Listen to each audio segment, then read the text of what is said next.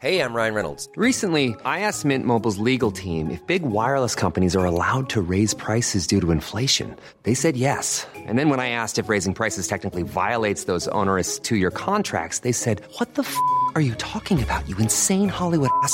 F- So to recap, we're cutting the price of Mint Unlimited from $30 a month to just $15 a month. Give it a try at mintmobile.com slash switch. $45 upfront for three months plus taxes and fees. Promo rate for new customers for limited time. Unlimited more than 40 gigabytes per month. Slows. Full terms at mintmobile.com. There's never been a faster or easier way to start your weight loss journey than with PlushCare. PlushCare accepts most insurance plans and gives you online access to board-certified physicians who can prescribe FDA-approved weight loss medications like Wegovy and Zepbound for those who qualify. Take charge of your health and speak with a board-certified physician about a weight loss plan that's right for you. Get started today at plushcare.com slash weight loss. That's plushcare.com slash weight loss. plushcare.com slash weight loss. Welcome back to another episode of On the Line. I'm already giggling with my guest today. His name is Will Williams. I'm not convinced that's actually his real name, but he is, I don't know if you want to say meditation guru, meditation expert, meditation l- leader, cult leader. Oh, Um, what, what would you call yourself, Will? Uh, I see myself very simply as a teacher, actually. Okay, he's a teacher. And he's already taken his shoes off, I assume, to become more grounded in this conversation. Absolutely. Um, but basically, I really wanted to have you on the show, Will, because I did one of your courses. Um, I don't know when that would have been, a couple of months ago now. Meditation's something I've been interested in. I was like, maybe this is for me, maybe it's not, but I wanted to see what it was all about. I got an email saying, Would you like to come along to one of, uh, I don't know if it was like your publicist or something? And I was like, You know what? Actually, that sounds like a good thing for me. So I did the course. I found it very interesting. I really loved the whole initial ceremony, etc., which I want to get into more depth of depth of meditation. But I want to start this off by talking about your story, your journey towards meditation, because I assume you didn't come out of the birth canal meditating. Absolutely not. No, uh, I came out of the birth canal causing mischief from day one, and um, yeah, I was very far away from all of this. I lived a very, very rock and roll life um, from a very early age, and continued that by going into the music industry because then I could actually be a professional rock and roller. What does that mean? Drug, sex, alcohol? Absolutely, all of it. That sounds amazing. Yeah, it was good fun for a while, but it starts to take its toll. And actually, a little bit depressingly, the music industry wasn't as fun when I was in it. Okay. Than, you know, had it been the 60s, 70s, or 80s, I probably wouldn't have lived through it. But, you know, by the by the mid 2000s, it was quite a tame affair. So I was trying to fly the flag for old school rock and roll, but. Um, yeah, there weren't too many people who were up for partying that hard. Okay. Well, you didn't know me. I'm sure we would have had a lot of fun. Okay, so you were doing this whole rock and roll lifestyle, Yeah. and eventually something. Did you hit a rock bottom? Yeah, I guess I was actually slowly sinking into the abyss of insomnia and burnout and just chronic lacking of energy and just not feeling myself anymore. Um, but I'm a very I was always a very determined chap and always very kind of hopeful that things would improve and of course there was always all of those fun naughty things to help stimulate you into a peak state for a short period of time. So i would lean on all of that to get me through but it was becoming increasingly clear that something wasn't right and you know i was in my sort of mid to late 20s and i was feeling like i was 50 years old and um, I tried lots of different things acupuncture, yoga, reflexology, and all of these lovely things. And I felt really good. I enjoyed them at the time, but they didn't actually change my set point of being. And I'd kind of given up and was resigned to the idea of, well, I just have to live with it being this very mediocre existence with occasional spike highs and lows. And then I was out partying in Shoreditch and I met this chap who happened to be a friend of a friend, and he just bent my ear about this meditation thing and said, "You've got to do it. It's amazing." And he didn't seem like your typical hippie, and I thought, well, if it's good enough for him, maybe it's good enough for me, and mm-hmm. that's really how it started. You seem like a try anything once kind of guy. yeah, I very much am. And that's kind of Which got me into trouble sometimes. I mean, you know, you know, that's what life is all about sometimes. Um, but you're on the straight and narrow now, um, and you listened to this chap's advice. Yes. And did you just attend a course or? Yeah, so I, I actually it was interesting. I dallied for about two months. I don't know why, and it's funny because now I'm a teacher. I see lots of people do this. Um, I think subconsciously there is a realization that this actually might be quite a significant thing in your life, and so for whatever reason I dallied, and then I did it, and then within two weeks the insomnia went, and I started to feel much more myself, and I had loads more energy, and I was thinking so much more clearly. I was getting my work done two hours quicker each day, and I was just like, "This is genius. Where has this been all my life?" And that was the my entry into this world, and because I am a very curious fellow, that stimulated quite a lot of interest in me and how the hell is this thing doing what it's doing so quickly, so profoundly, and why doesn't everybody know about it? So I then went on a multi-year adventure to find out all the answers to all of my um, inquiries. And I assume that involved a little bit of travel. Yes, three years around the world. Wow. It was cool. T- tell me some highlights. Oh, so many highlights. So we started off by I, I went with my then girlfriend, and um, so we put all of our stuff in storage.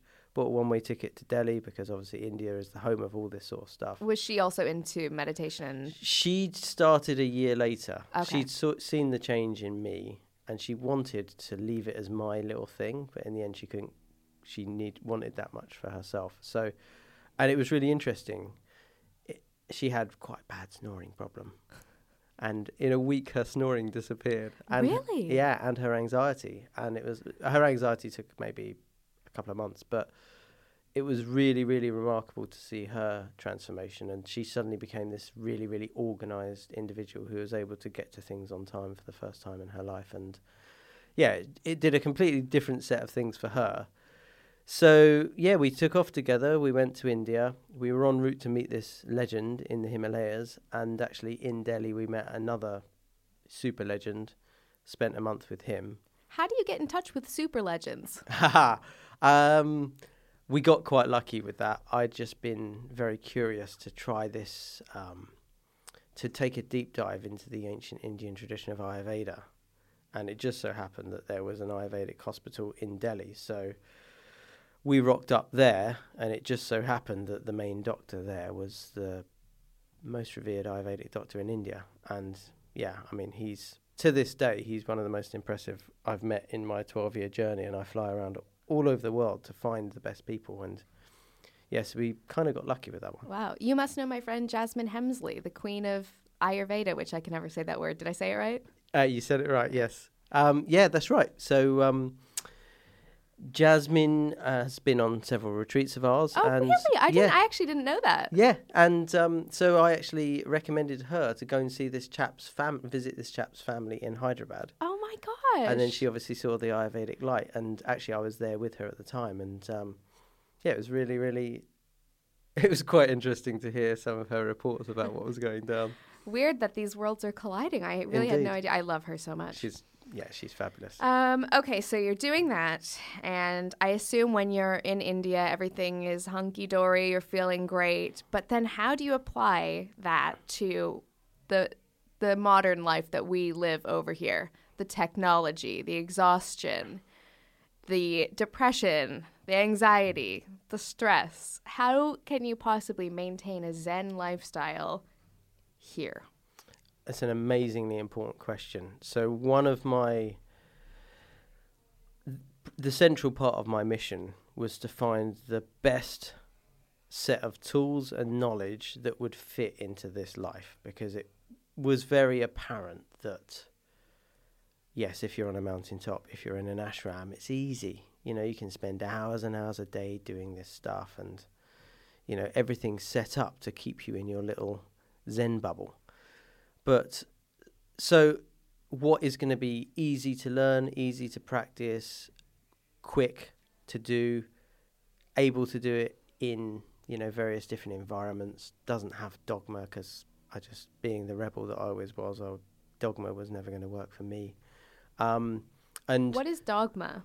well, it's when whenever you've kind of you're supposed to do it this way. You should do this. You should do that. You should do the other. I I absolutely find that whole concept of should very um, abhorrent because it's down to each individual to work out what's appropriate for them, and we all have an innate conscience. So if there is something that we could all agree is universally a transgression of sort of um, good principles, then we will know that inside, and we don't, unless we happen to be extremely out of balance, we don't need other people to tell us. So I would rather enable people to be able to tune into their deepest place beyond all of the conditioning, beyond all of the expectations of their family and society, so that they can actually f- find their own truth and live that truth.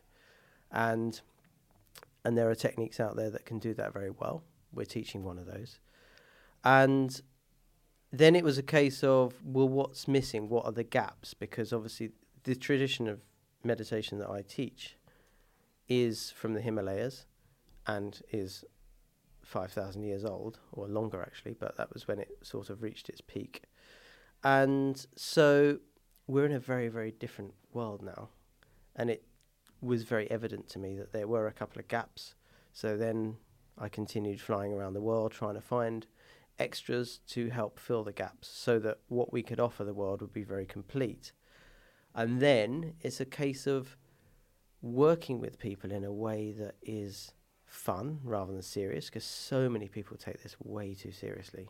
And I feel that generally, as a society, we're taking everything too seriously and ourselves too seriously. So let's bring the fun back into it. Let's give people the science to help kind of pacify their left brain. Well, is there scientific stuff backing all these claims so up? So much. I mean, it's actually quite ridiculous how much science there is. But I mean, I did hear you ramble on and on about it for hours during the the course. so um, there is there's so much science to back all of the different things up, but you still find resistance. It's really interesting. So one of the one of the biggest markers for your health and well-being is these things called telomeres, and they protect your DNA. And if they're in good condition, then your DNA is in good condition, and your overall health and well-being is strong. But they tend to shorten over time, and that's just been the way it is as far as science is concerned. But there's now been four massive studies that have all shown that actually meditation is the one thing that increases your telomere length and by like 40%. And there's a great book called The Telomere Effect that goes on and on about that. And so, yes, whether it's your telomeres, whether it's the your performance capabilities, whether it's the coherence of your brain, the activation of the prefrontal cortex, which is your most important part of your brain, whether it's the fact that your memory center actually grows, um, there's your heart rate calms down, your digestion improves. There is science backing up so much of this, um, so and I find feel that that's very important for people because there is still this perception that meditation is sort of for monks and hippies Right. and there is a lot of woo woo out there, and you know, people just wanting to wave crystals in your face. Are you not a crystal fan? I don't mind crystals. I know how they work, but most people are using them in a way that is actually not very helpful for them. So it's kind of ironic. And also, the vast majority of the general public have no, just won't be able to even conceive how a crystal could aid you in any way. Um, so, yeah, I understand how they work and I respect them, and every now and again I might make use of them, but I don't really make it any part of my teaching because there are other ways to achieve those things that people are more comfortable with. I see. I see. Okay, so let's break it down. What is meditation? Well, that is down to, I guess, different people's interpretation. But the ancient, the, so the technique that I teach is the oldest technique in the world, and it comes from this wider civilization called the Vedic civilization that came to an end about 5,000 years ago in India. And according to that civilization, which feels like it sort of invented it, um, meditation is the process of letting go of all of the tension, stress, cloudiness, all of the all of the things going on in your mind, your body, and your emotions, and in your energy field that are preventing you from being your best self. Just letting that go so that actually your core essence is able to shine through all, all the way through your mind and body, and you can th- go out into the world and express that. So it's the process of letting go. When you meet people, sometimes can you say can you tell if they're meditators or not? Oh, definitely. There's a there's a sparkle in their eyes. Like there's it's like do you know what the the one time when you can potentially mistake it is if someone's in the throes of that sort of honeymoon love Right. and they have that glow behind their eyes and perhaps also uh, pregnant women as well when they have that glow that's the one time when it's you could mistake it obviously if someone's got a big bump then you know it's probably not the meditation um, Or it could be both. it could be both Imagine the double whammy. I know, can you and imagine? into meditation. just yeah it, you'd be blinding people with your glow so um, yeah you can usually tell because there's just a freshness to their appearance and a glow to their eyes and something about their demeanor which is just really welcoming rather than the edginess that you see elsewhere That you're seeing when you look at me. actually i have to say you're doing pretty good Okay, so look, I'm somebody, I'm listening at home, and I'm like, right, okay, this sounds pretty good. Hmm. What, not everybody lives in London, not everyone can do your course, but I guess you do courses all over the place. But what is, what's the first step here?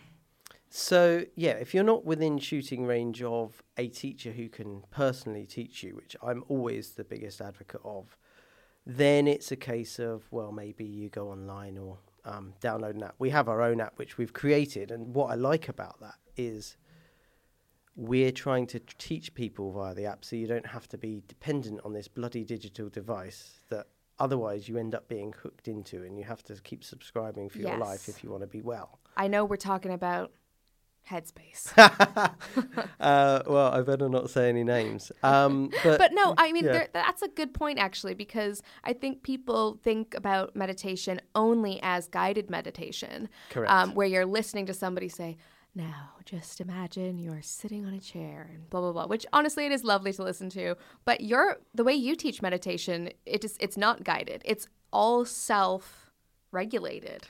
correct, because there's a number of different aspects to that. First of all, if you're dependent on going to a class for your, you know, for your hit of meditation, that's going to end up being like a once a week affair. One one meditation a week is going to do nothing for your life. Um, it's also more importantly much more empowering if you actually have the skills to manage your own life without dep being dependent on Will or Andy from Headspace or Tara from Calm. Are you guys all friends or do you hate each other? I need to know. Can you imagine if we're all there secretly like voodoo dolling each other? Um, so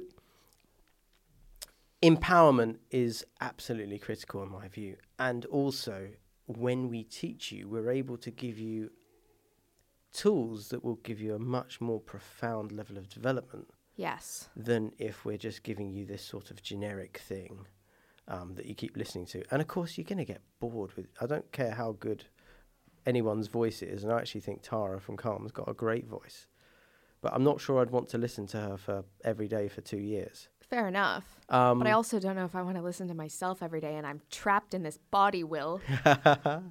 well, that's the point of the techniques we teach is to actually help you transcend yourself so that you become so expansive that you you rise above all of the, your dramas and you realize your connection with everything in the world and in the universe and I don't want to sound too hippie but that is possible for us to do and it's very very powerful to do that because it gives us a greater sense of belonging and a greater sense of purpose and a much greater sense of perspective. And of course, you get that feeling of not being trapped in your little life situations. Oh, that would be nice. So, look, I used to date somebody who was very into transcendental meditation. Yes. What is this? Is that what you're teaching? Very similar. They come from the same tradition. Got it. So um, the original, the tradition is called the Shankaracharya tradition, and it's the most revered one in India. the practice that we teach is known as Nishkam Karma Yoga, which again nobody's going to be able to remember that, so we all end up giving it a different name. It doesn't really matter. Um, yeah, TM is kind of TM. yeah, exactly. That's right. It's become shortened, um, and ironically, it is also trademarked. So therefore, it is TMTM. Oh, it's actually trademarked? It is trademarked. How yeah. funny. Wow. So- Meditation jokes. I know. What has my life come to? so well, apparently it's come to something fucking amazing. yes, it ha- it is actually fucking amazing. I have to be honest, far more than I could ever hoped for. But so, yeah, TM teach this amazing technique, but they've become very, very big, so it has a certain flavour about it, and so they're doing cool things, but it's not everyone's cup of tea.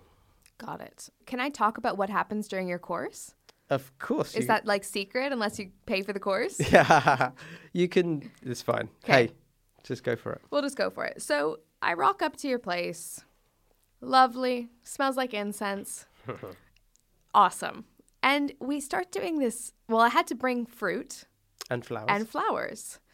And I had no idea why, but we ended up, well, you ended up performing a ceremony. Can, can you talk about that? Because we didn't actually really get into that, I feel like, in the course. No, um, I can talk a little bit about Okay. it. Uh, it's, I guess, it's slightly more at the esoteric end of the spectrum. Uh, the first, the first main reason why we do that is to help get ourselves into this super crystal clear, very pure state, so that then we can do the best job by you. Because if we're coming from that higher place, when we give you the mantra, it'll be the right mantra, and it'll be transmitted to you in a way that is just very, very, very clean and resonant. And then when you start using that, that resonance will have more impact on you. Secondly, the ancient Indians were the ultimate masters of sound. I don't believe there's any culture that we know of that understood the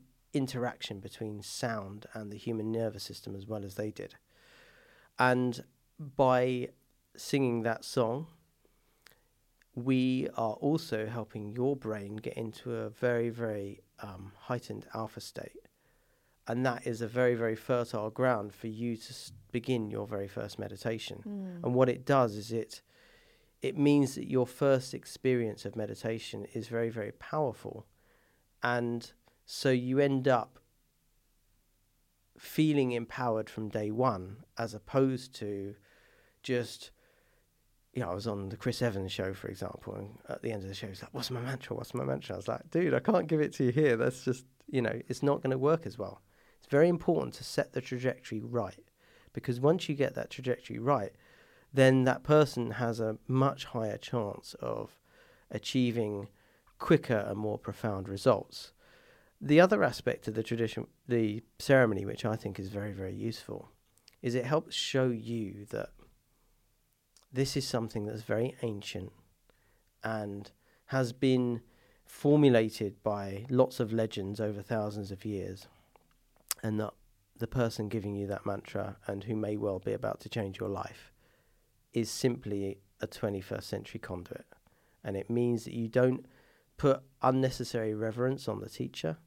And also, as a teacher, if you start off by grounding yourself in that state, it's much easier to stay humble because people can get big heads, especially when you know everyone's telling you that your life has changed, their life has changed, and that you are just this great person. It's like, no, I'm just, I'm just someone who's, you know, teaching stuff, and that's it. Um, okay. I really enjoyed that that part of things, and I often find myself kind of coming back to it. So then you hit me with the mantra. Yes. Now, I have so many questions about the mantra, which I'm sure everyone does. Everyone is so fascinated with you're saying mantras. it over and over, and Mm. you, you're kind of thinking like, what, what, the, what does this mean? So, how how do you choose a mantra for someone? Does everyone have a different mantra? Is it specific to me? Could my mantra change? These are my questions. Okay, so how do you choose the mantra? You get trained over a long period of time to be able to identify what's going on with someone energetically. I mean, you could use a very a slightly more logical approach to doing it, but that doesn't seem to work as well. When you've got when you've got super heightened perception, you can pick up a lot of information about people. You can uh, effectively identify what someone's sonic color is. And so then you just get into your little toolbox and you give them a little sound which matches their sonic color. Okay, I'm gonna need some deets on what a sonic color is. Is Ah. that someone's aura? It's not their aura because your aura changes, you know, day to day, minute to minute. Uh, albeit there will be consistencies, and um, you know, your aura is very different to Donald Trump's, for example, and Well, I'm sure he'd be very hope so. Oh Yeah. my god. Um, but similar to that, everyone has a core color, and um, which is a a manifestation of a core vibration. And so, a core vibration has color, it has sound, it has a feeling, and so my expertise is in feeling and hearing people's energetic colors. Um, I can see stuff as well, but not quite to the level that some of my um, some of my friends and contacts do. So then you allocate according to that. It's super intuitive, which is very hard for a lot of people to get their heads around, and it can sound a little bit like mumbo jumbo, and that's fine. Which is why I don't tend to talk about this stuff too much, but. I feel like your audience will be perhaps more open to this. So Well, I think so. We've spoken about Reiki on this show. cool. So is this is it similar to Reiki? What you what you're describing? Yeah, I mean, it's not worlds apart. Reiki is using also sound. Um, certainly from Reiki 2 onwards, you have a few different sounds that they make use of. And they also use symbols, interestingly, because symbols can carry quite a strong vibration. But relatively, this is a much more sophisticated and impactful thing than Reiki. But that's not to diss Reiki, that's just to say that there is Reiki was founded by one guy, what, 130 years ago or something in Japan.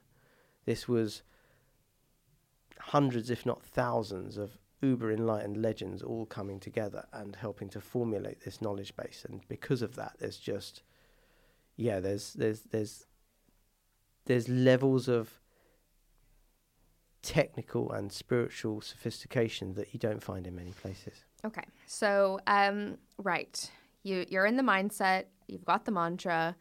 I think what maybe some of my questions were before I did the course and what I know a lot of people are wondering is so then you just sit in a chair or wherever and just close your eyes and just sit there for 20 minutes like how can that how can that help but I, I want you to try to explain actually what you're doing and what is happening during your meditation and how long should it be and really dig into it. Sure.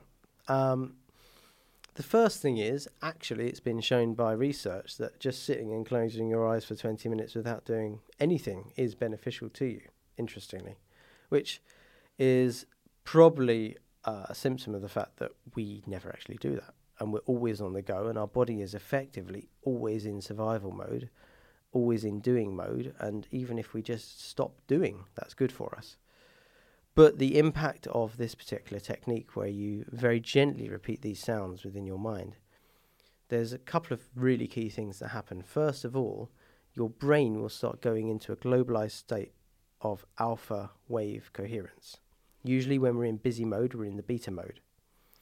When you go into alpha state, you are much more creative, you cannot feel fear or anxiety, and the whole of your brain is able to connect and cohere in a way that makes it a much more functional organ for us. And one of the outputs of the meditation is that by systematically putting yourself into that state every time you meditate, and if you do it regularly, if you do it consistently, your brain will actually start to neuroplastically rewire itself away from the stress and angsty states into something which is much more high level. And this is the state which from which you get eureka moments. So if you give someone a really, really, really difficult problem to solve and they've got an EEG skull cap on their brain, at the moment they have the big revelation of solving it, their brain very temporarily spikes up into this peak performance state. Olympic athletes have more of this. and some of the most elite business people have this, but they don't necessarily know how they got there. It just maybe they're just more innately gifted, or maybe they just worked really, really hard to get a little bit of a percentage increase.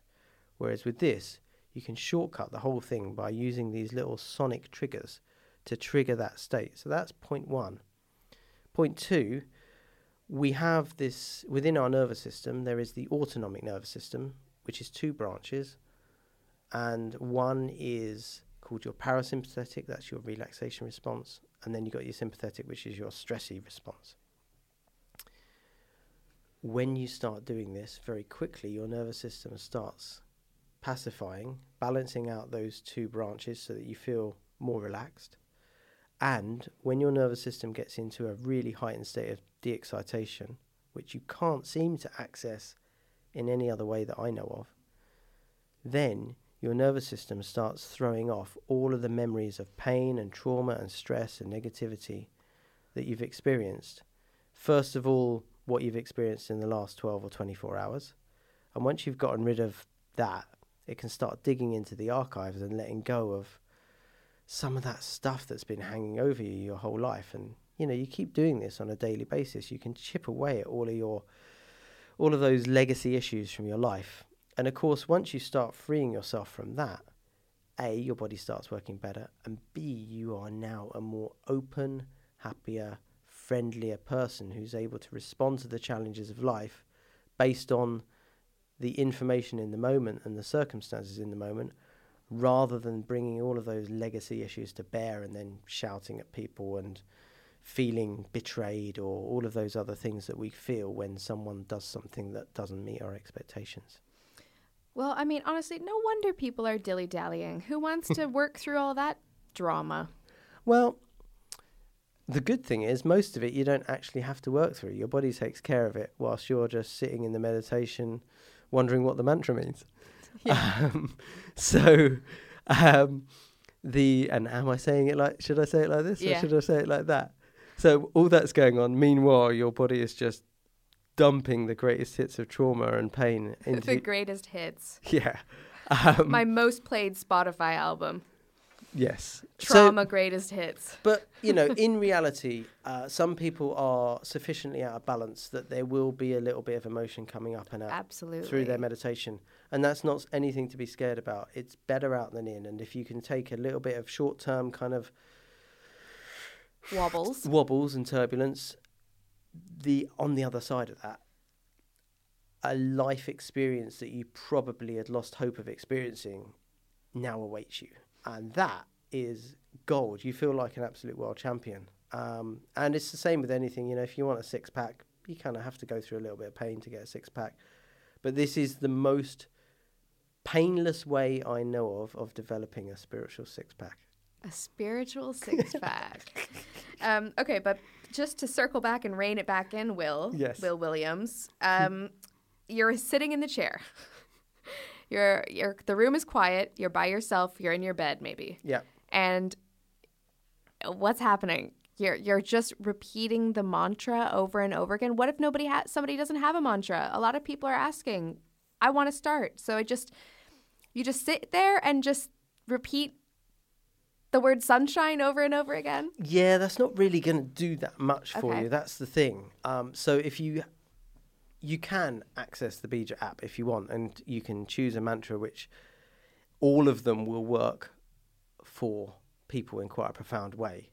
But if you don't have, if you haven't been given one by an expert, and if you're not inclined to use the app, which is fine, then I would probably not go with mantras actually, because unless they are passed on in a particular way and taught in a particular way, they're not actually that effective. Okay. So Harvard did a really interesting study actually, monitoring uh, the impact of six different meditation styles: mindfulness, Zen, Vipassana, visualization, mantra, and this one, Nishkam Karma Yoga, and um, they were able to deduce the effect size on your relaxation response, your anxiety, your performance capabilities.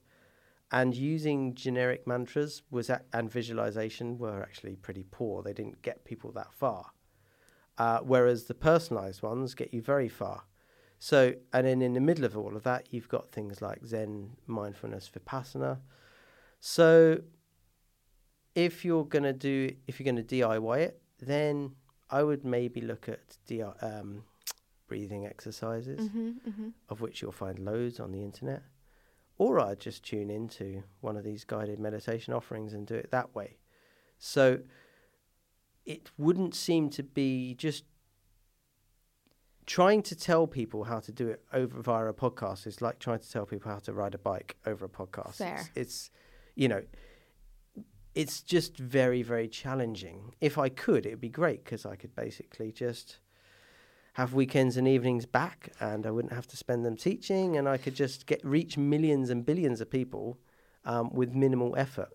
But as much as people hanker for, you know, a one page uh, précis of how to meditate fantastically well or, you know, to squeeze it into a 30 minute segment on radio or podcast, it's just not actually feasible. Okay, that's fair enough. And I do think there is something about the human contact of doing a course Yes. that makes it stick a bit more.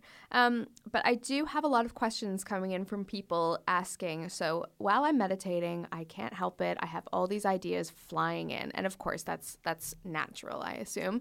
Um, from my understanding, the point of meditating isn't to just sit there and think about all the things I need to do uh, on my to do list.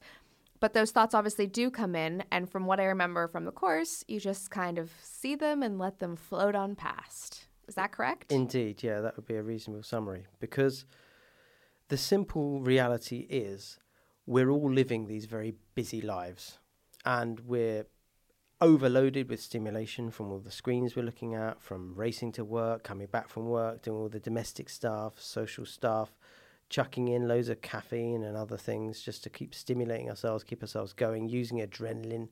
We're kind of abusing our adrenal glands in quite a major way. So when you sit down, there is that excessive stimulation going on in your nervous system, which will cause the neurons in your brain to oscillate, and that will cause lots of thought forms. There's no point fighting that. It's a you know, if you are on a mountain top and you live in a monastery and you've got bugger all to do all day long, those neurons will be quite settled, and you can kind of focus your way into states. If you're living an everyday life, you are going to spend your time very self defeatingly trying to fight the thoughts, and it's not going to work. You're not going to enjoy it, and you will probably give up. So, the whole point of what we're teaching is to work with the modern world rather than trying to fight it and pretend that we're still living on a mountaintop because it's a waste of time. Okay. And you said it was also a waste of time just to meditate once a week. Pretty much, yeah. And that is why I fell off the wagon. Uh huh. I fucked up. Hey, see, again, it's I would never advocate um, berating yourself or feeling guilty if you don't meditate. You meditate or you don't meditate. Who cares? Like it's your it's your choice. I don't believe in perfectionism either. Like trying to be follow the meditation rule book and do it absolutely every day exactly when you're supposed to do it, all that stuff. Like what a waste of time that is.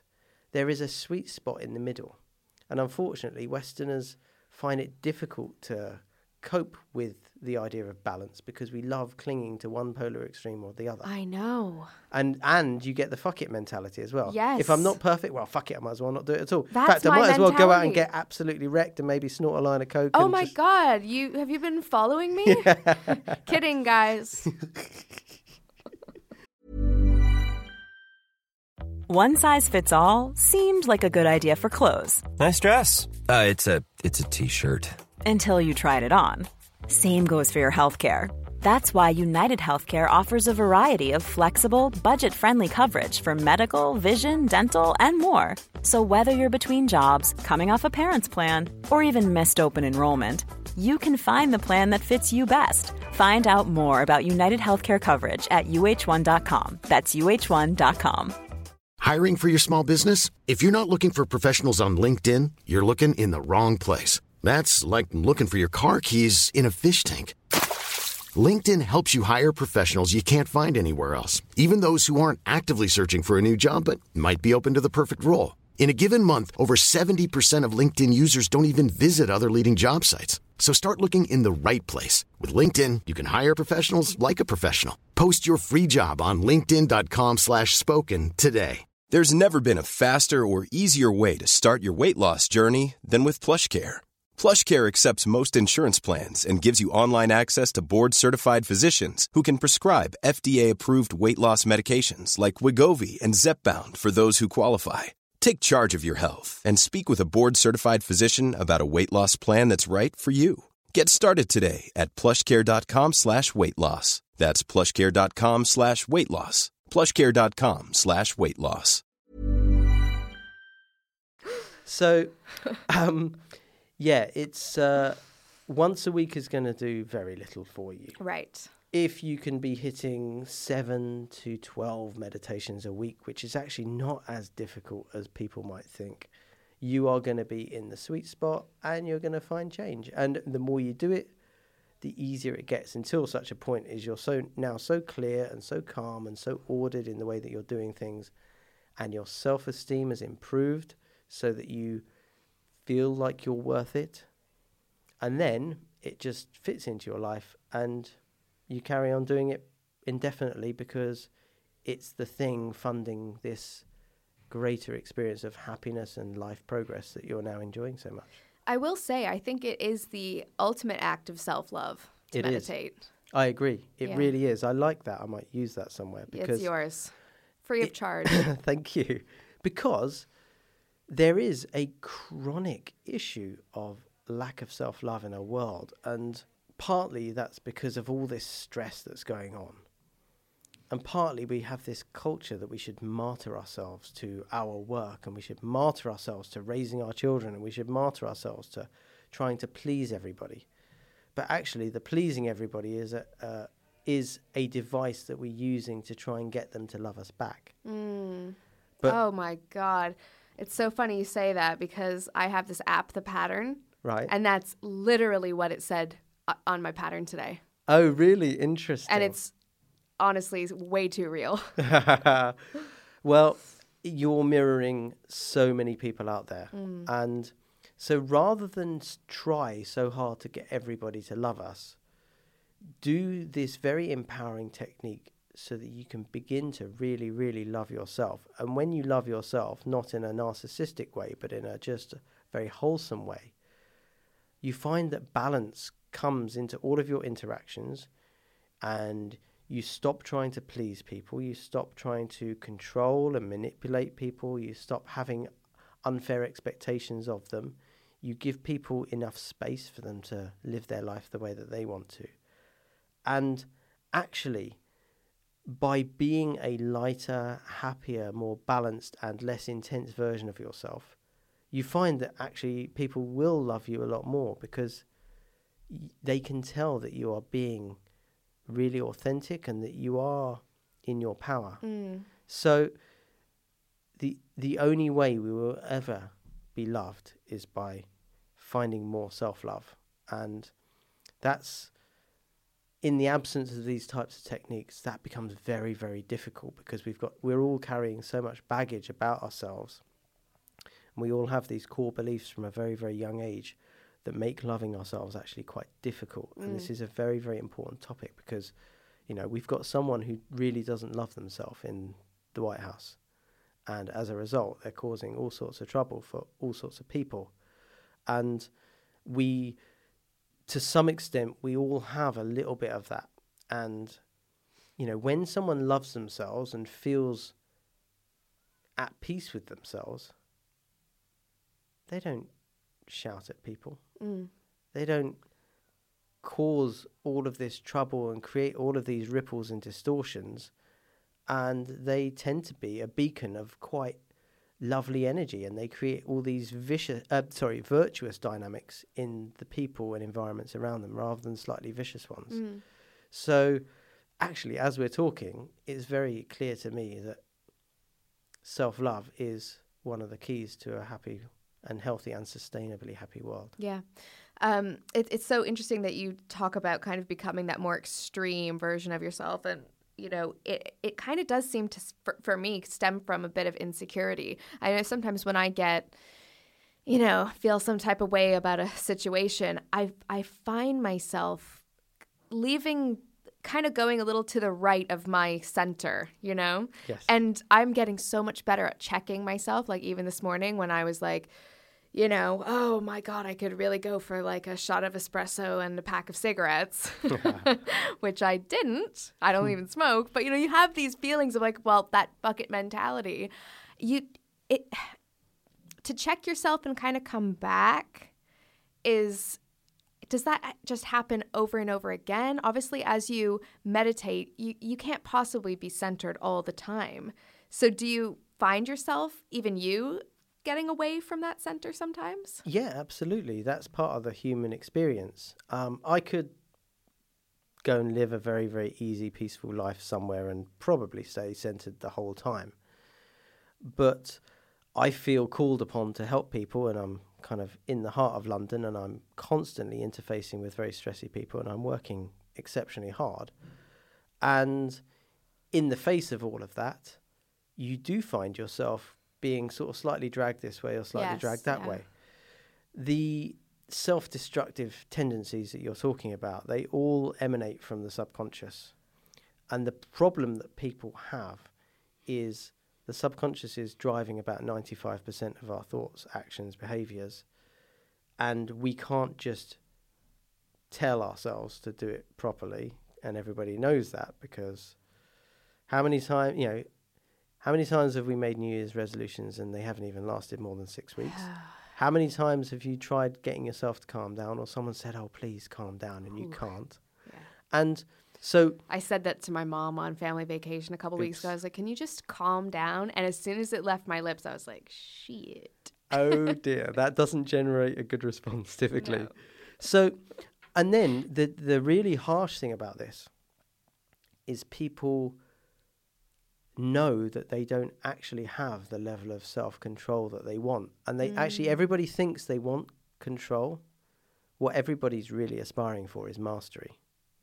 Okay. and because control is a restriction and nobody we're meant to be free beings so constraining yourself all the time as perhaps some of the you know those religious people over time have done it doesn't work and you end up like that guy in chocolat who ends up eating all the chocolate because he keeps trying to restrain himself Love that movie. i love that movie too Johnny Depp at his finest before Indeed. all the miserable drama around him. Well, you know, you said I was a try anything once guy. If I had to try that, it would probably have been Johnny, circa chocolat. so, um, the uh, rather than try and restrain ourselves, which will never work because we will end up becoming a pressure cooker and it will burst. Yes. You develop, you actually develop your subconscious to be free of all of those kinks that are driving you towards those self-destructive behaviors, and then you find actually your mind, your body, your emotions, and your energy are all much more in alignment. So then you find yourself wanting healthy influences in your life. So even if I am a little bit over here or a little bit over there, I still don't find myself eating junk or doing anything um, anything self-destructive, which is totally remarkable. I was so self-destructive. Uh, I would be one of those guys who wouldn't just, you know, get stuck in with booze or drugs or anything like that. I would go way, way, way beyond what was considered safe or healthy. Um, and unfortunately, my parents both thought I was going to die by the age of thou- 30. So I've gone from being this very, very self destructive individual to being someone who naturally gravitates towards healthy influences, even when, you know, things are a little bit heavy.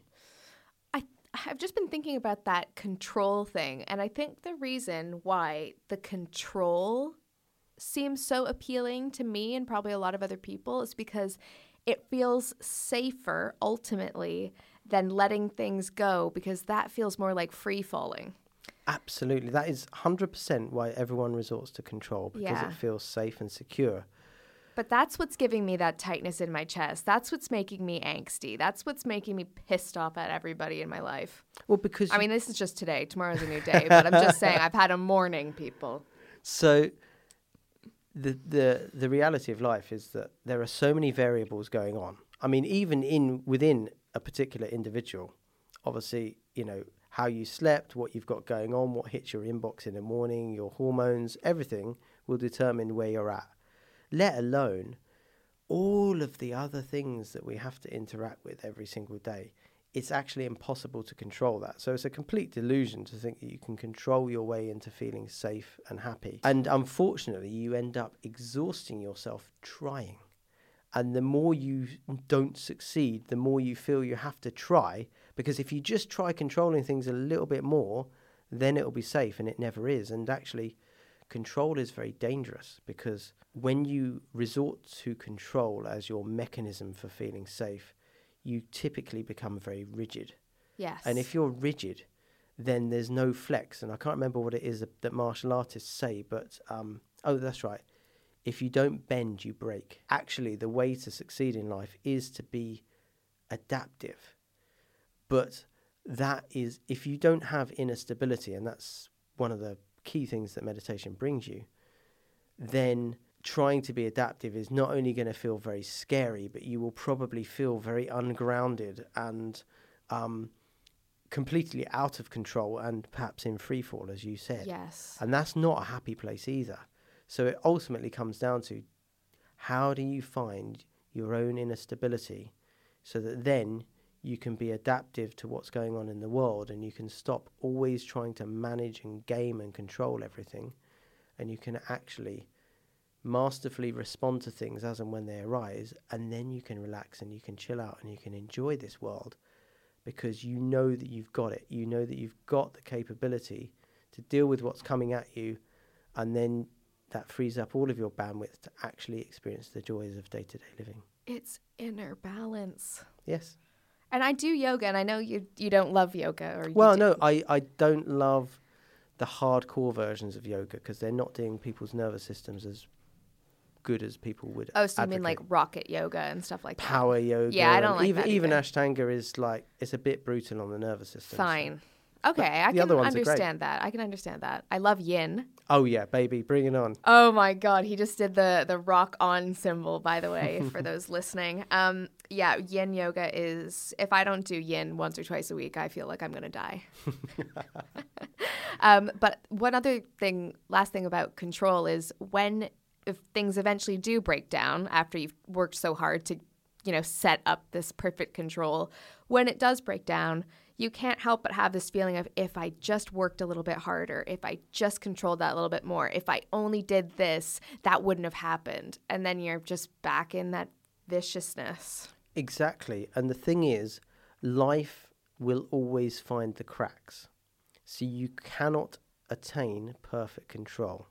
That might be a romanticized concept you have, but had you managed to get that thing right in that particular scenario, one, two, three months later, another thing would have come along that would hmm. have found another little crack. And eventually, your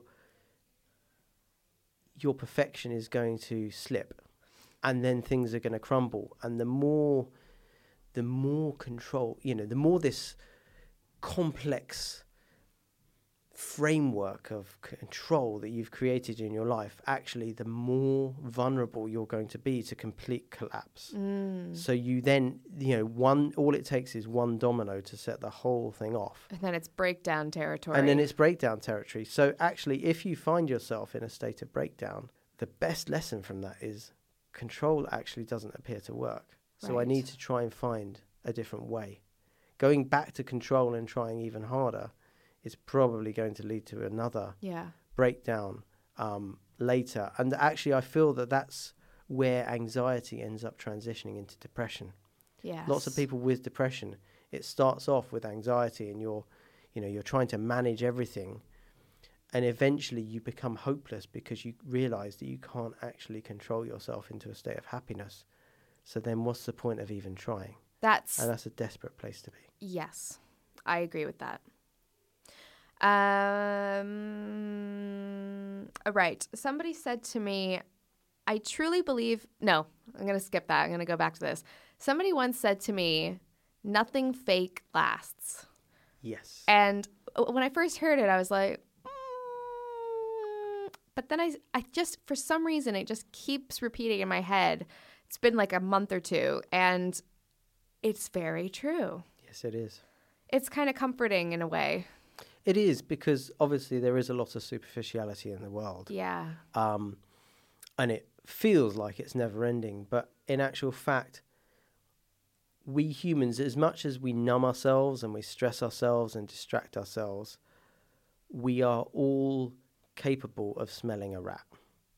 Oh, I know. And there's no way that fakeness can survive. I met a rat yesterday. Oh, did you? Yeah, Interesting. I know. Um, yeah, there's there's a few about.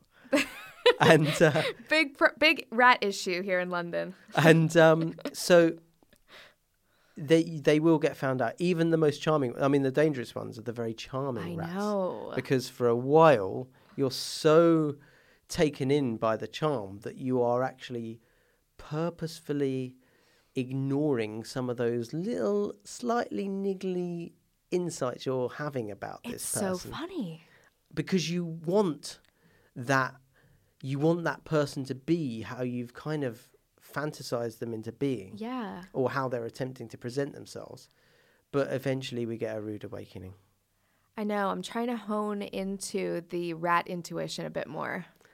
keep meditating Yeah, honestly your your to. your perception of that is it goes up so much because you are able to read people now People think I'm a rat, Will. do they Yeah. but you know what everybody everybody who puts themselves out there is going to have detractors yes. And um, if you think about the people that we ne- now revere as legends, whether we talk about the 20th century legends like Nelson Mandela, Gandhi, Martin Luther King, all these types of people, or if you go for the real historical big cheeses such as, you know, Jesus, Muhammad, and Buddha, and all these types, right?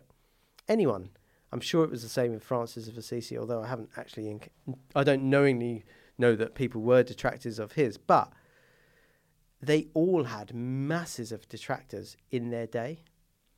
And the simple fact of the matter is, if you are engaged in trying to do something good, if you're engaged in trying to help bring about change, or you're someone who is simply living in a vibrant way, you will find people projecting their stress onto you and projecting their own baggage onto you.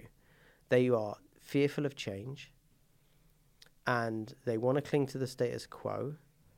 They they're jealous of the fact that they perceive you as having something they don't. I like the the what you said about living a vibrant life. Because sometimes I find myself even having to check myself when I see somebody and it's because they're living a vibrant life and there's a bit of jealousy maybe in that. Exactly, that's Yeah. the thing because basically we're we're envious that we don't feel that we have that for ourselves. Hmm. And of course the classic thing we do is we extrapolate from that that they must just be having this perfect life and I don't have the perfect life and that's not fair because why shouldn't I have that life too? Yeah. And the simple reality is they're probably they've got their own insecurities and it's not always easy going for them. They just happen to be enjoying the sweetness of that moment very much or that phase of their life. You know, we all have phases where it's all just working beautifully. Um, and actually, quite often the real measure of a person is how they deal with the times when things are tough. And it's also a distraction. If we keep thinking about other people and how we don't have what they have and how they should, you know, judging people and all that, that's actually a hiding place because then we don't have to think about Right. working through our own stuff and taking responsibility for ourselves. And we do live in a culture which is not really that empowering and is not actually about owning your shit and being responsible. So then we, What's it about? what? What's the culture about? I mean, is it literally just brag culture 24/7 on Instagram or because how how can you possibly look through Instagram and not feel th- those feelings that we were just talking about? I mean, of course, it's if you're a sec- more secure person, it's much easier, but I mean, it- that must be getting in the subconscious. Oh, totally, it is. Yeah. I mean, the advertising industry played a big part in giving everybody this idea of an idealized state and the fact that if you just have this, then you'll be better.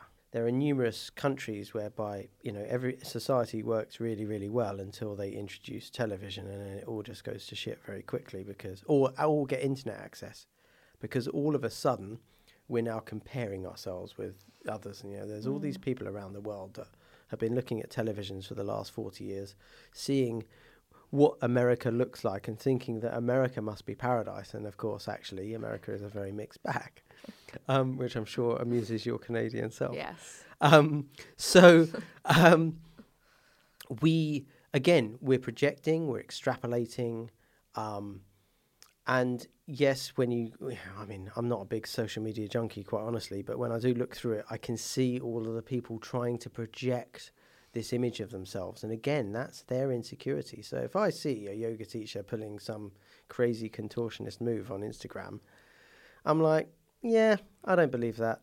You know, stop stop trying to impress me because actually what I want to see is the truth. I just want to see you being yourself. And if you are incapable of that, that's actually giving me very good information about you. And so again, if you can get into your deeper essence, you're able to not just understand this at an intellectual level, you actually understand it emotionally. Because everybody is probably listening to this going, yeah, yeah, yeah, I get that. But then the next time they look at Instagram, Yeah. emotionally, be they're like, still feeling lacking. Exactly. Total goals. So, um, if we are using Instagram or Facebook or whatever your social media platform of choice is to try and project something that is greater than what actually is really going on, then you're setting yourself up for a fall. So, we don't necessarily obviously want to be posting, oh, well, I'm just so depressed today and Well, everything yeah, else. exactly. So we Where's don't the wanna- line? Where's the line? And that's a very good question. Um, I don't know if I can answer where the line is, but there is there is a way to be yourself without being a drag on everyone. Uh, because actually, sometimes if you're in a bad place and you speak very honestly about that, that will actually cause people's hearts to swell. So, really, it's about being honest with yourself.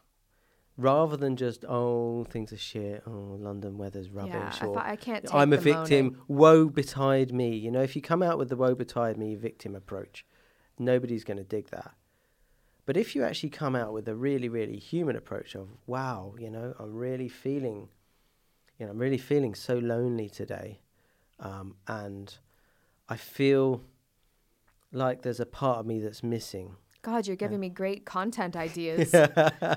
and you know, if you really tap into that place, that that raw human experience, which we all know and have experienced, and you express it in a way that is neither trying to impress people or get people to commiserate with you, Yeah. simply just expressing something that is a deep truth, then you can actually create more connection through that and be authentic without being a drag to yourself or to others. So I would say that that perhaps is a is a healthier place to be, which is just be be be honest without being an attention bandit.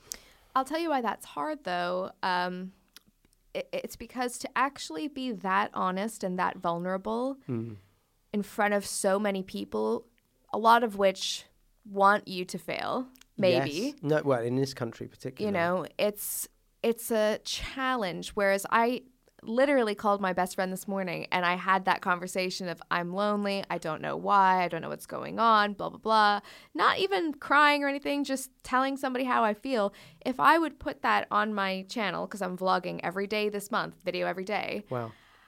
I I've done things like that before. I've always had a great response, but I don't feel like I I need to share it necessarily. Of course. Um, but it's is that what it's about? Connection? Should I be trying to connect all the time? Is there a boundary there where I only connect sometimes? I think boundaries are always very, very important. Um, and you're probably the wrong person to say this to, but of course, we don't need social media. You know, social media is not food. Oh, no. air, Will, I sex. uh, you agree. know. Yeah. so What is it? So we what do we need? Food, sex, and what was the other one? food, liquid, air, Food, liquid, sex, air, sex, and maybe shelter and sleep. Exactly. Yeah. So social media does not belong to those six fundamentals Hell of no. human existence. Hell so no, it doesn't. the simple solution is maybe just don't even bother. But of course, in the reality of things, people do bother. Do we need to overshare all the time? Do we need to bludgeon people with our misery? No. Agreed. Um, but from time to time, like I guess, give a balanced output of your state yes, of being. I agree. That's so I sometimes you give yourself the the happy stuff. Sometimes it's kind of the reflective stuff. Sometimes it's the honest, raw stuff. Yeah. And just as long as it represents you, that's fine. If it's a true reflection of where you're at, I think the problems with social media come is a when we try and create a difference between our reality and what we're projecting, that actually we know we're being fake. And that actually creates a lot of subconscious stress within us. It causes a lot of self loathing. Uh, we start to hate ourselves, we start to sabotage ourselves, and we get ourselves in trouble and actually um, perpetuate this Yeah, feeling of discord. And then the second thing is, as best you can, and again, this is easier when you're doing things like meditation, to not f- be so susceptible to this. Stop looking at other people's attempts to impress the world and thinking that is actually their reality, because it's not. I agree. Put the blinders on a bit. Yeah. Quick fire questions because we are running out of time. Sure, hit me. What happens if you fall asleep during meditation? Go with it. Got it. Because your body is tired and we need to give ourselves the rest and repair time it needs. Is meditation for everyone? Yes. My personal view is every single human being in the world wants to feel happier and wants to find a sense of meaning and purpose in their lives. And meditation is the most powerful way that you can do that that I've ever encountered. Is meditating religious? No, it doesn't. It actually, in most cases, the technique originated before those dogmatic uh, things arose. And a good example would be the stuff from India. You know, this technique is actually 10,000 years old. Hinduism is like three and a half thousand years old. Hinduism and Buddhism and all of these different isms ended up co opting different techniques. Some of those could be prayer, for example. Um, and they've become coloured with the thing that ended up co opting them, which is unfortunate because, of course, there are lots of atheists and agnostics in the world who don't really want to have anything to do with those things. And of course, if you're part of one religion, well, I can't do their techniques because that would be hmm. stepping outside, of, stepping off the reservation. And there is, at the end of the day, we're all humans. This technology works at the level of the brain, the body, and energetically as well. And it doesn't matter whether you believe in this ideology or that ideology or another ideology, it works. If you want to then buy into an ideology, great. That's your choice. And if you are in a state of balance, you will you will find yourself, I feel, coming up with your own religion rather than feeling the need to borrow somebody else's rule book. So, actually, a good analogy of this co option thing is Christmas a Christian thing? Is it this modern consumerist thing? Or is it a pagan thing?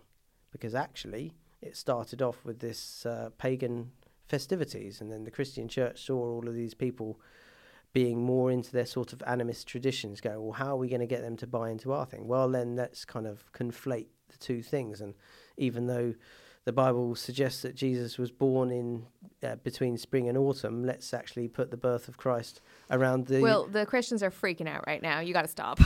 Sorry. All right. I will rein it in. Um, yes. So it's um, it can be all three things. Christian can be a Christ, uh, Christmas can be a Christian thing and a pagan thing and just a modern atheist consumer thing, all at the same time. It's all about how you interact with it. Mm-hmm. That's it. And so, so I we didn't touch on this earlier, but it's twenty minutes. Yes. You, did you say ish? Twenty minutes seems to be something that your brain and body work really well with. Okay, once a day or twice a day? Depends what you're looking to achieve in your life. If you want just some moderate balance in your life, go for once a day. Okay. If you want to go for gold, go twice a day most days. amp it up. Can you meditate anywhere, or do you need to kind of set up a space with a Persian rug and a little poof and some incense and you know flowers and fruit everywhere? No, just keep it real. Meditate anywhere. I, I know you told me that I should be meditating on airplanes, Oh, big and I, time. I I have been doing that. That's a very good move. I've been doing that. Makes it go quicker, less jet lag. Yeah, especially you told me specifically while it's like taking off and coming down, and I've Yes. I've been doing. I probably look absolutely psychotic because I've got my hands like in my lap, I've got my palms up, and I'm doing my mantra, and it's just everything's great. Exactly. That's the whole thing. It just makes that whole experience so much more pleasant and less detrimental to your being. So, takeoff and landing is always a good idea. If it's long haul, maybe sneak a couple in between. And then you will arrive the other side and you'll still feel yourself. Well, that's a great place to end. I think I've got to get back on the wagon. I know I've I know I've been knowing that you were going to come on the podcast and I'm thinking, "Oh my god, I haven't been meditating." But it's it's it's something I want to do. It's I don't know what happened there, but I'm not going to beat myself up about it. Good. Um I've purged everything I've needed to purge about meditation and tomorrow's a new day. Good for you. Well, if you need, if you wish for me to be your kind of uh, meditation buddy slash what are those fitness people, you know, Personal your- trainer? Yeah, your personal, your meditation personal trainer. That sounds good. I'll take that Well, on. actually, I have the one last thing to say um, is that my dog passed away two months ago. oh, so um, basically, when that happened, I was he was like my best friend and everything like that. You know Mm. the whole the whole story. I mean, the old me would have just gone completely off the wagon. I'm talking off yeah. all Crystal sense meth of off. not quite at crystal meth, but like maybe like a few stops before that Yeah. stop. And um, for some reason, when that happened, I just thought I'm going to approach this differently. And in that, re- the real thick of things, I was meditating, Well done. and it helped. It really does. That's the thing. so I'll say that. And uh, so this is the interesting thing when you when you find yourself in times of trouble. Sorry, Paul McCartney for that borrow, but um, instead of thinking of Mother Mary, maybe you can think of your mantra, and you will pull through in a much more um, just. It will be quicker. It will Yeah. be. You will find that you don't feel like everything's crumbling around you. You just manage to get through it in an okay kind of way. Yes. I I mean, people were looking at me like, you seem fine. You seem like you're doing great. And I'm like, don't get me wrong. Like, I'm okay, but it's hard, but I'm not dying in, in a way that I think I probably would have if I started drinking Yeah. or partying or just doing bad things. Yeah, I mean, this is the thing. It's we find ourselves falling to our knees with these life situations when they occur, and so meditation is, I would say, the ultimate coping mechanism for those things. And you can still grieve the loss of your dog, but just because you're grieving doesn't mean to say that you need to go into this absolutely dark, depressive hole where everything feels like, where, where everything feels empty and meaningless. Yes. And then, of course, when you come out the other side, if you actually choose to keep up this practice, it then becomes the bedrock of, of living a more powerful life, a more vibrant life, actually. Because, and one of the lovely ancient concepts is the idea that happiness, there's two types of happiness.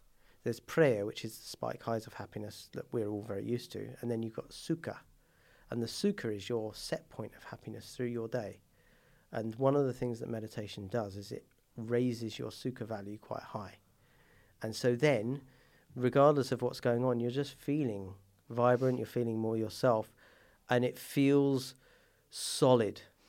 And so that's one of the big values of meditating when things are okay. Mm. Because actually, what we're doing is we're building up our sukha value in our life. And then, because you're feeling good, you don't feel the need to resort to these destructive influences, and you don't feel the need to bring other people down, judging them, being negative, being bitchy, being gossipy.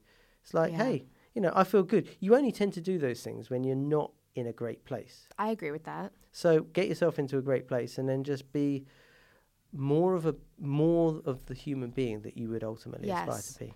And last thing is, not to bring it back to my dog, but there was a part of me that thought I should be sadder.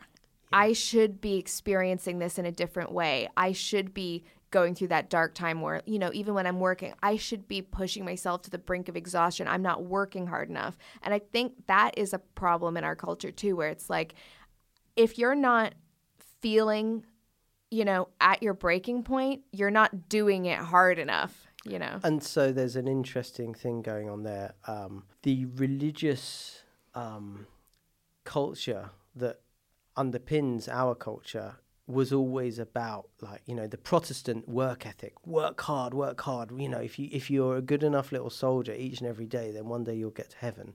That's the kind of message.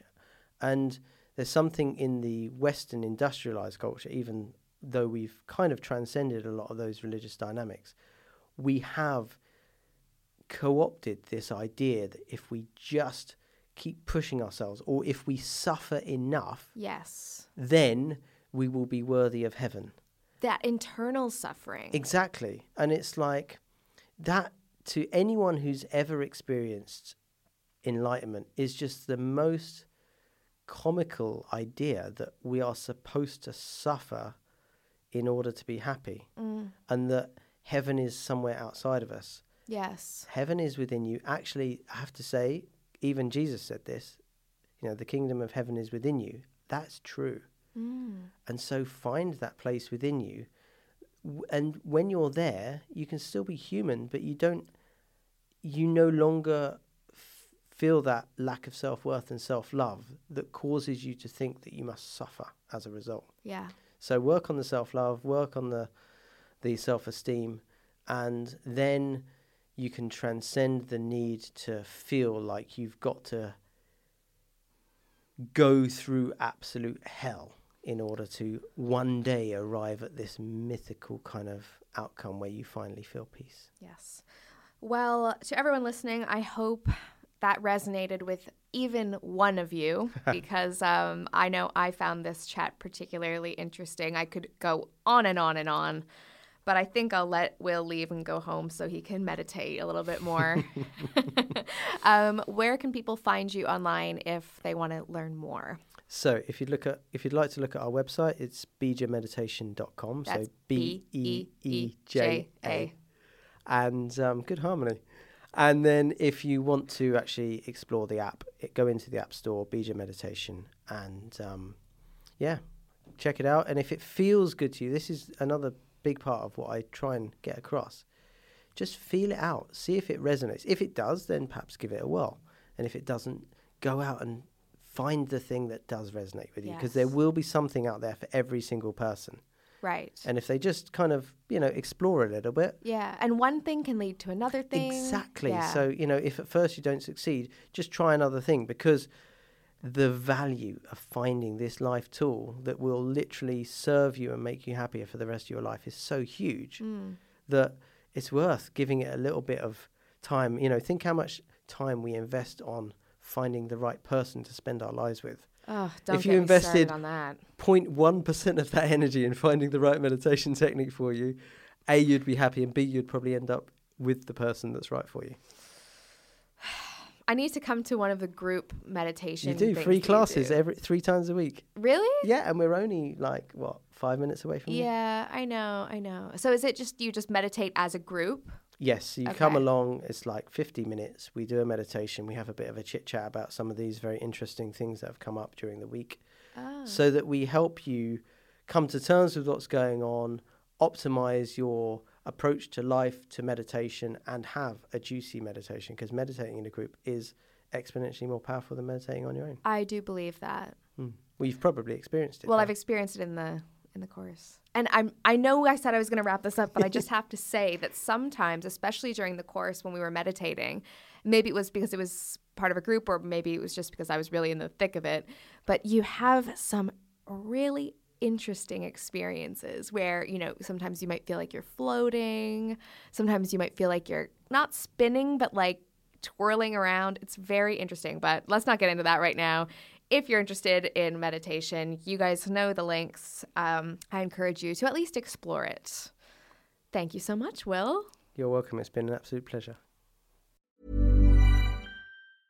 Step onto the legendary clay courts of Roland Garros, where the world's best players battle it out at the French Open for a chance to win a Grand Slam title. Tennis Channel Plus is your place to watch. Stream every court from your phone or smart TV live in HD. See the action unfold as legends fight for glory and new rivalries emerge. Daily live coverage begins Monday, May 20th, with match replays on demand so you never miss a moment. From the first serve to the final point, Roland Garros promises unforgettable moments and new chapters in tennis history. Stream now with Tennis Channel Plus to be there when it happens.